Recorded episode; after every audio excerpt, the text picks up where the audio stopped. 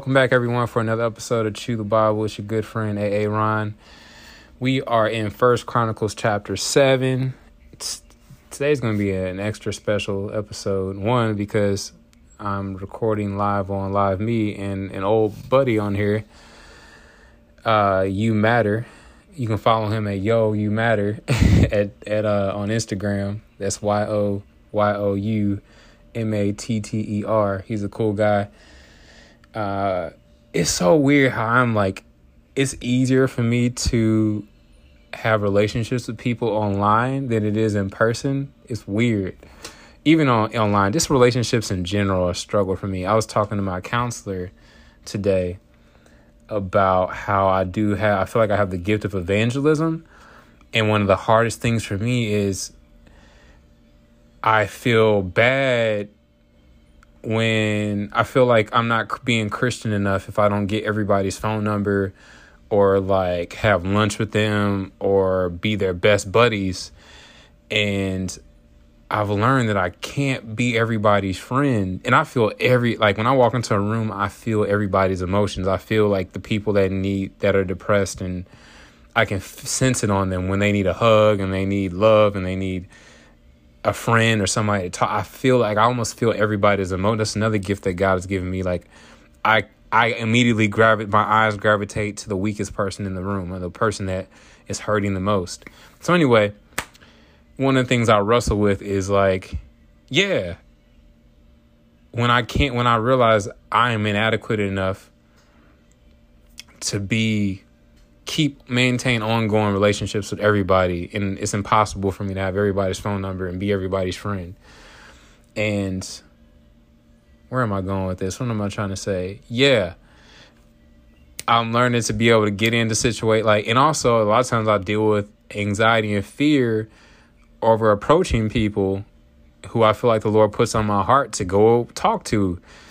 And every single time I just obey the voice of that inner unction in my heart to say, Aaron, go talk to that person. And I usually have no clue what to say. I don't know what I'm going to say. And then just something comes out like the other day I saw this kid at a car wash and yeah, he was cleaning out his car. He had all these basketballs. So I was just like, hey, you play ball? And then the conversation went from there. From there, found out he knows one of my cousins. And just briefly hit him with some basic gospel stuff and found out he was Muslim. And God showed up in that moment. And then he asked for my number. I went ahead and gave it to him, but he hasn't even reached out to me since then. But anyway, just what am I trying to say? Ultimately, listen to the Lord's voice. You'll learn. I'm still learning how to discern the, the voice of the Lord. But the main thing, if there's a tug in your heart, not like a religious like oh you got to go do that you got to go do that. And if you don't do that you're not a christian. That's not from the lord. That's from the enemy. But the lord will lead you he will guide you you'll order your steps. You'll run into the same neighbor as he's leaving and coming. And as you're leaving and he's coming like and then you be like you know what? You just go up to the neighbor you like there's a reason why we keep bumping into each other consistently. Don't you think and then just be like, hey, how just be like, hey, how are you doing today? And then just hearing their story, and then let the Lord give you the words to say. He'll give you the words to say in that moment. And um, anyway, yeah, this I want to. Yeah, I'm just wrestling with that a lot. Even as I was leaving church today, I went to a concert at our church, a Christmas concert. It's like a blues Christian concert. And as I was leaving, I was like, oh man, it's a lot of people I can go talk to right now I was like, you know what? I got to get home. I got to do this podcast and then go to sleep. I'll talk to a few people. Then I got to get out. And that doesn't make me any less of a Christian or any, yeah, that spirit of that voice of shame wants to come in and try to constantly condemn me for not doing this or doing that or doing this. Like when it, when the Lord is on it, when the Holy Spirit is on it, there's peace. So I hope that encourages somebody who wrestles with like, feeling like you got to be everybody's friend or how to be an evangelist. So, all right, we are um and there's and there's no there's no perfect way to evangelize. Like God just loves your yes. He just loves your yes. Thank you for those uh those star points. You matter. I appreciate you, man. A second. Do I have your real name in here? So Joshua, that's a good name. Yes, Joshua. You one of the 10 spy, 12 spies that had a good report. You and Caleb. Um, I'm to pray real quick and then we're going to hop into the word. Heavenly Father, I thank you for this word. I thank you, God, that you have a plan, you have a purpose for each and every one of us. I thank you for the people that listen to this now, like my friend Joshua, and all the people that are going to listen to this in the future. I pray, God, that you continue to lead us, guide us, order our steps. Uh, Lord, I pray for this word. I pray it would speak to us and it would transform our minds, transform our hearts. And any burdens that we are carrying, God, any unnecessary burdens, that we would lay them off, God, and we would take on your yoke, Lord, that fits us perfectly like a perfect backpack or a rucksack, Lord, because your your uh, yoke is easy and your burden is light. So, and lastly, Lord, people's gifts, talents, and abilities, whatever their spiritual gift that they have, especially Joshua or anybody else listening, I pray God you would make it very clear to them what their those gifts are, and they will focus on those and be great at those, God, and not f- try to go outside of any giftings that are not their gifts, God, and send those other people out along that can that do operate in those gifts so they can we can all work as a body and as a team and flow in harmony. In Jesus' mighty name I pray. Amen. All right. This and after that long introduction, um my counselor just said, Good stuff, Aaron. All right, uh all right, here we go. We are in Let's go. Come on. My phone doesn't want to get off of John chapter 7.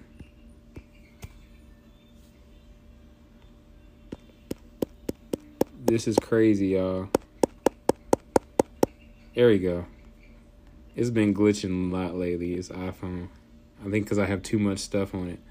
All right, we're in First Chronicles chapter 7. And dun, dun, dun, dun, dun, dun. Yep, seven. Let's go. The descendants of Issachar. Descendants of Issachar. The four sons of Issachar were Tola, Puah, Jashub, and Shimron. The sons of Tola were Uzzi, Rephaiah, Jeriel, Jemai, Ibsam, and Shemuel. Each of them was the leader of an ancestral clan. At the time of King David, the total number of mighty warriors listed in the records of these clans was 22,600. The sons of Uzzi were Izariah. The sons of Uzzi were Izariah. Was Izariah. These names, these names are so as something else. The sons of Izrai, Izrahiah were Michael, Obadiah, Joel, and Isshiah. These five became the leaders of clans. All of them had many wives and many sons. So the total number of men available for military service among their descendants was 36,000. The total number of mighty warriors from all the clans of the tribe of Issachar was 87,000. All of them were listed in their genealogical records. Now, uh, uh, Joshua, I don't know if you're still here, man, but I'm, as I've told other people, on the on the previous episodes when I started First Chronicles. Bear with me because First Chronicles can be like watching paint dry, and just like that, I think I lost Joshua. yeah, this stuff is not uh, the most exciting. Descendants of Benjamin. Three of Benjamin's sons were Bela, Becher, and Jediael. The five sons of Bela were Ezbon, Uzzi, Uzziel, Jeremoth, and Eri. Each of them was a leader of an ancestral clan. The total number of mighty warriors from these clans was 22,034, as listed in their genealogical records. The sons of Becher were Zemirah, Joash, Eleazar, Elonai, Elionai, Elionai, there we go. Elionai, Omri, Jeremoth, Abijah, Anathoth, and Alemeth. Each of them was a leader of an ancestral clan. The total number of mighty warriors and leaders from these clans was 20,200, as listed in their genealogical records. The son of Jediael was Bilhan. The sons of Bilhan, the, The son of Jediah was Bilhan. The sons of Bilhan were Jeush, Benjamin, Ehud, Kenaanah, Zethan, Tarshish, and Ashahar. Each of them was a leader of an ancestral clan. From these clans, the total number of mighty warriors ready for war was 17,200. The sons of Ur were Shupam and Hupam. Hushim was the son of Aher. Descendants of Naphtali, the sons of Naphtali were Jahzeel, Guni, Jezer, and Shillem. They were all descendants of Jacob's concubine Bilhah. Bilhah. Hmm. I vaguely remember that Jacob having a concubine. Descendants of Manasseh. Descendants of Manasseh through his Aramean concubine include Asriel. Asriel. She also bore Machir, the father of Gilead. Machir found wives for Hupim and Shupim. Machir had a sister named Maacah. One of his descendants was Zelophehad, who had only daughters. Machir's wife, Maacah, gave birth to a son whom she named Peresh. His brother's name was Sheresh. The sons of Peresh were Ulam and Rakem. The son of Ulam was Bedan. All these were considered Gileadites, descendants of Machir, son of Manasseh. Machir's sisters, Hameleketh, gave birth to Ishad, Abiezer, and Mahlah. The sons of Shemida were Ahian, Shechem, Likhi, and Aniam. Talk about some names, man. Descendants of Ephraim. Descendants of Ephraim were Shudalah, Bered, Tahath, Elada, Eliada, Tahath. They had two Tahaths? Yeah, spelled the exact same way. Zabad, Shuthelah, Azer, and Eliad. These were killed trying to steal livestock from the local farmers near Gath. Wow. Their father Ephraim mourned for them a long time, and his relatives came to comfort him. Afterward, Ephraim slept with his wife, and she became pregnant and gave birth to a son. Ephraim named him Beriah because of the tragedy his family had suffered. He had a daughter named Sheerah. She built the towns of Lower and Upper Beth Horon and Uzzen Sheerah. The descendants of Ephraim included Rephah, Resheph, Telah, Tahan, Ladan, Ammihud, Elishama, Nun, and Joshua. The descendants of Ephraim lived in the territory that included Bethel and its surrounding towns to the south, Naaran to the east, Gezer and its villages to the west, and Shechem and its surrounding villages to the north, as far as Ayyah and its towns. Along the border of Manasseh were the towns of Beth Shan, Taanach, Megiddo, Dor, and their surrounding villages. The descendants of Joseph, son of Israel, lived in these towns. Descendants of Asher. The sons of Asher were Imnah, Ishva, Ishvi, and Beriah. They had a sister named Sarah. The sons of Beriah were Heber and Machil, the father of Birzaith. The sons of Heber were Japhlet, Shomer, and Hotham.